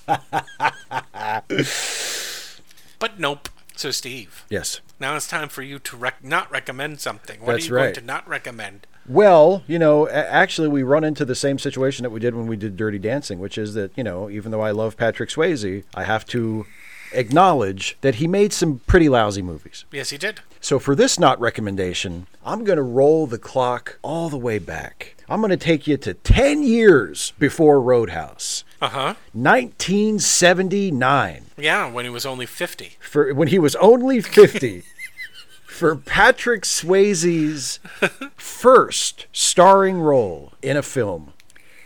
It's a 1979 musical, not just any musical, a disco musical. Of course, of course. and it's called Skatetown, USA. Oh, Steve. And listen to this cast. In addition to Patrick Swayze in his big screen debut, you've got Scott Baio. oh my God. You've got Maureen McCormick. Oh dear fuck. You've got the legendary Ruth Buzzi. Comedy gold. Comedy gold. You've got speak you've got Flip Wilson. Mm-hmm. You've got Billy fucking Barty. and of course Why you- wasn't it? Why aren't we talking about this film now? I don't And- understand. and of course future playmate of the year and don't ask about what happened after that, Dorothy Stratten. Ooh, you had to bring her up. So big time cast, big time cast. Um, and it's about a rivalry that develops between two skaters at a roller disco, and they become rivals, but then eventually they become friends. Great. I've probably described it enough at this point that I don't need to tell you that it's a terrible movie. it's a very bad movie. Um, I do kind of get a kick out of it. Like I do sort of, I, I can watch it and oh kind God, of, en- you're, you can't be helped. You can't kind of enjoy helped. it, but not not nearly. Oh my it is God, not, Steve! it is not. It is not nearly nearly in the same stratosphere as Road House. I just, but yeah, it's not a good movie. Okay. And once again, not I recommending. hope that I hope the mic picked up the toilet flushing. I hope so too. I hope so too. Not recommending it, but there it is. Patrick Swayze's big screen debut Yay. as uh, as Ace Johnson in Okay. Skatetown, USA. There you go. Great. Can I do my recommend now, please? I would love it if you would do your recommend now. Hey guys, as you know, I like to recommend a movie from the same years that we just reviewed, and it's 1989. And I was looking; there were so many movies that I could have recommended. Oh, boy, that yeah. were kind of tangentially related. I almost recommended Drugstore Cowboy, so that uh, Kelly Lynch could wash the stench of this movie off of her, where she actually delivered a fantastic performance in the movie. Well, like Gus Van, one of Gus Van Sant's first movies. Yeah. But I decided, no, I want something closer. I want some action in it. So I had to go to China. Oh boy. The movie that I'm going to recommend is The Killer. Oh, Directed by John Woo, starring Chow Yun Fat and Danny Lee. Go see it. Great not- If action you haven't seen it, go see it. It is a great action movie. Chow Yun Fat is so goddamn good in that movie. He is such an amazing actor. I mean, he's a great. Mm-hmm. He's he's just he's a great action star, but he's God, such an amazing actor. go see it. It's great. It has all of it's like the proto. Well, I wouldn't say the proto, but I mean it's like all of the hallmarks that you know for John Woo. Doves, yes, slow motion. slow motion, all of that's in this movie. But you can watch it secure in the knowledge that this is like the first one. This is like the one, right? This is the John Woo movie where even people in Hollywood went, "What?" Yeah, And and really started paying attention to him. So if you haven't seen it, go see it. The Killer, Steve. Yes. Do you know what time, time. Do you know what time it is? What? No. What is it? Is it comeuppance time? I didn't agree to that. It's not. No, you know what, man? Nothing personal. I know you didn't like Road House, but I'm not going to take it out on you. I get it, man. Okay. I get it. This is about your birthday because this was about my birthday, and now the next Yes. show is going to be about your birthday. So now it's Yay! it's time for you, Jason, Yes. to to make a choice that is only terrible because we can only watch one of these movies. That's, That's why right. it's terrible. That's I why had to send you a list of movies. You sent me a, you sent me a list of movies that, that I could use. As you guys know, now is the time where usually Steve picks the next movie we're going to review, but because it's my birthday, Steve is making me pick a movie to so review. uh, from the list you sent me, I have chosen three films. oh God. I have I have randomly assigned to these films three letters A, B, and C. Okay. And as I believe you know, it is now your task to choose one of these letters, and then you will have to live with yourself and that choice and the results of that choice. So I will tell you nothing else about it at, at this time until you make the choice. So go ahead, Jason. Oh, A, this B, is C. How do you do this every two weeks? This is insane. Um. Okay. Well, I was gonna look around in the first letter I see, but I don't believe in writing or literature, so there's nothing in here. Is there any kind of a shape that is reminiscent of a letter? Let's see a shape, a shape, shape. I don't know. I'm gonna. Okay. I'm gonna. I'm gonna dead center it. I'm gonna say B. B. Interesting. Mm. Okay. The thread shared in common by these three films are that they are Yes. all they are all directed by one of your favorite directors, Mr. Terry Gilliam. Yay! Had you chosen A, Mm-hmm. we would have watched what some might consider his magnum opus, Bra- Brazil. But you Mm-hmm. I didn't. really want to review that one. but you didn't choose A. Mm. That's okay because that's okay because I think Brazil qualifies for our usual show, so we could still do Brazil. Do you think so? Do you I think think so. I think people know Brazil's the movie considered Brazil? a classic. I think Brazil is considered a classic. Yeah. Okay. Anyway, you didn't choose Brazil, so we're not doing Brazil. I didn't. Had you chosen C, Yeah. we would have watched the absolutely delightful Time Bandits. Oh. But you didn't choose C. We're never gonna review Time Bandits. I know, and it's such a fun movie. But Can I change my letter? but you chose you chose B. I know what B is. Because you chose B, we will be watching instead of Brazil and instead of Time Bandits, a little film directed by Terry Gilliam, yeah. You, we went to. Uh, starring Brad Pitt. oh, thank. Yes. It's called Tec- eh, technically, it doesn't really star Brad Pitt. well, Brad Pitt's in it. It's the best Bruce Willis performance. That's true. Bruce Willis is the star, but Brad Pitt is in it. yeah. It's a little film called Twelve Monkeys. Yay, to monkeys! So that is what we're doing next time. Twelve monkeys. Look at that monkeys dance. All 12 of them. How many monkeys is that? So if you guys want to get all the jokes, then please watch 12 Monkeys before the next time we do this thing. Yay, happy birthday to B. what were the other movies that I sent you? I think The Fisher King was on The Fisher King was one. Um, let me let me. Cabin in the Woods. Uh, Cabin in the Woods. Yes, I, wa- I went with I, I went with those three because I, I wanted it to be all Gilliam. Be But Cab- Cabin in the Woods is I, I that's that's another one I would love to do at some point. And Dredd. That's right. The the the, the recent version with uh, Karl Urban. Yeah, yeah. So I mean, uh, Urban. so uh, actually, I mean, it was a really good list. Like no, you couldn't go wrong with any of it. But uh, Yay. I wanted Well, to do a you. I wanted to to solidify it with the Gilliam. So This will be the second Gilliam film that we've done for my birthday. that's true, and I'm looking forward to it because I haven't seen Twelve Monkeys probably since around the time it came out. Really? Like 95, I think is when it came out. Something like that. Mm, 95, somewhere around there. 96. Yeah, yeah, yeah. I saw it around the time it came out and I haven't seen it since. So that'll be really interesting. Did you ever see La Jetée? Did I ever see what? That is the that is the French film that 12 Monkeys. no, I never saw. I never no, I never saw it. Oh, okay. It's a it's a it's an interesting film. Um, yay, yay! so now you guys know what to watch. Woo. And that's it. Thank you, thank you, you guys, for tuning in for Steve's birthday movie. Yeah. If if you haven't done so yet, scream "Happy Birthday, Steve!" No matter where you are. If you're Yep. on public transportation, or you're doing some laundry, or you're driving in your car into work, roll down your window and shout "Happy Birthday, Steve!" I He'll insist. That's right. And for late Seating, this is Jason Harding. and see a movie this week. And this is Steve Shives. And please, if you leave this show with nothing else, remember this that when a man sticks a gun in your face, you got two choices. You can die or you can kill the motherfucker. Those, I think, I dis. Excuse me, sir. Yes, Wade, yes, you right Mr. there. Yes, Wade. yes. I disagree. You think there are more than two options? Yeah, there's more than two options. You can Okay. beg. You can beg. Begging's an option, isn't it? You can beg, please don't kill me. But then they might kill you anyway. So you die. So that's option one. That's not option one. You can beg and then they let you live. But You're, you're, but There's there's option three. You fucker, you hack. You goddamn hack. I still You know think, what? I don't even think this guy's ever had a gun in his face. Wait a minute. Okay, now, you- what, what- options do you have at Oh this God! point? Oh God! Please don't kill me! Oh Jesus fucking Christ! Please put the gun away! Okay. Oh my fucking God! Please don't fucking Okay, I me. put it Oh, away. do whatever you want. Oh God! Oh thank See? you. Okay. Oh, Third option. Oh. Now, now say, now say your little phrase. When oh. someone sticks a, gu- a gun in your face, you can what? You have how many options? You have three options. Right. You those can- options are. You can die. You can kill the motherfucker. or you can you can cry and beg for your life. That's right. See, that's growth. That's growth, Wade. I don't like it. Now, quick, quick, tell Dalton before he makes a really big mistake. Oh, oops! Too late.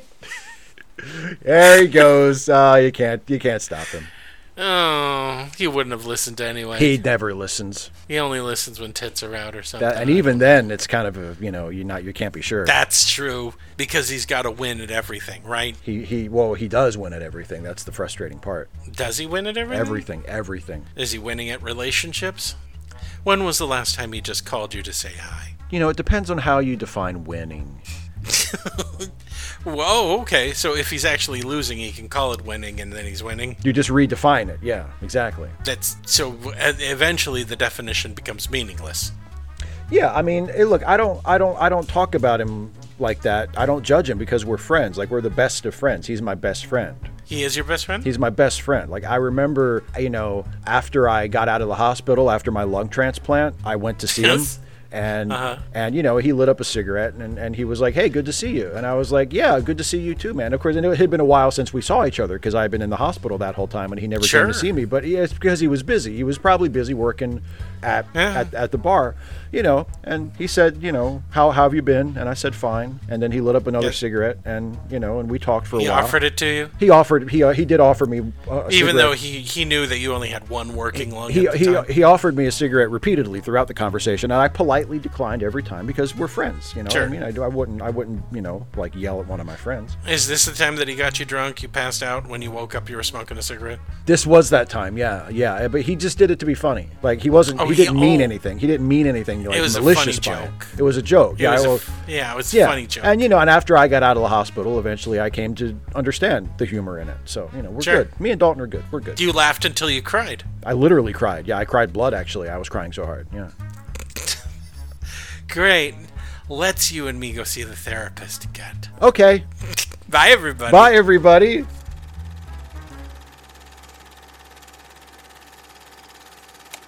Late Seating is a Let Me Listen podcast production featuring Steve Shives and Jason Harding. Produced by Jason Harding. Theme music Rollin' at 5, composed and performed by Kevin MacLeod. You can find more Let Me Listen podcast productions at our website at www.letmelistenpodcasts.com.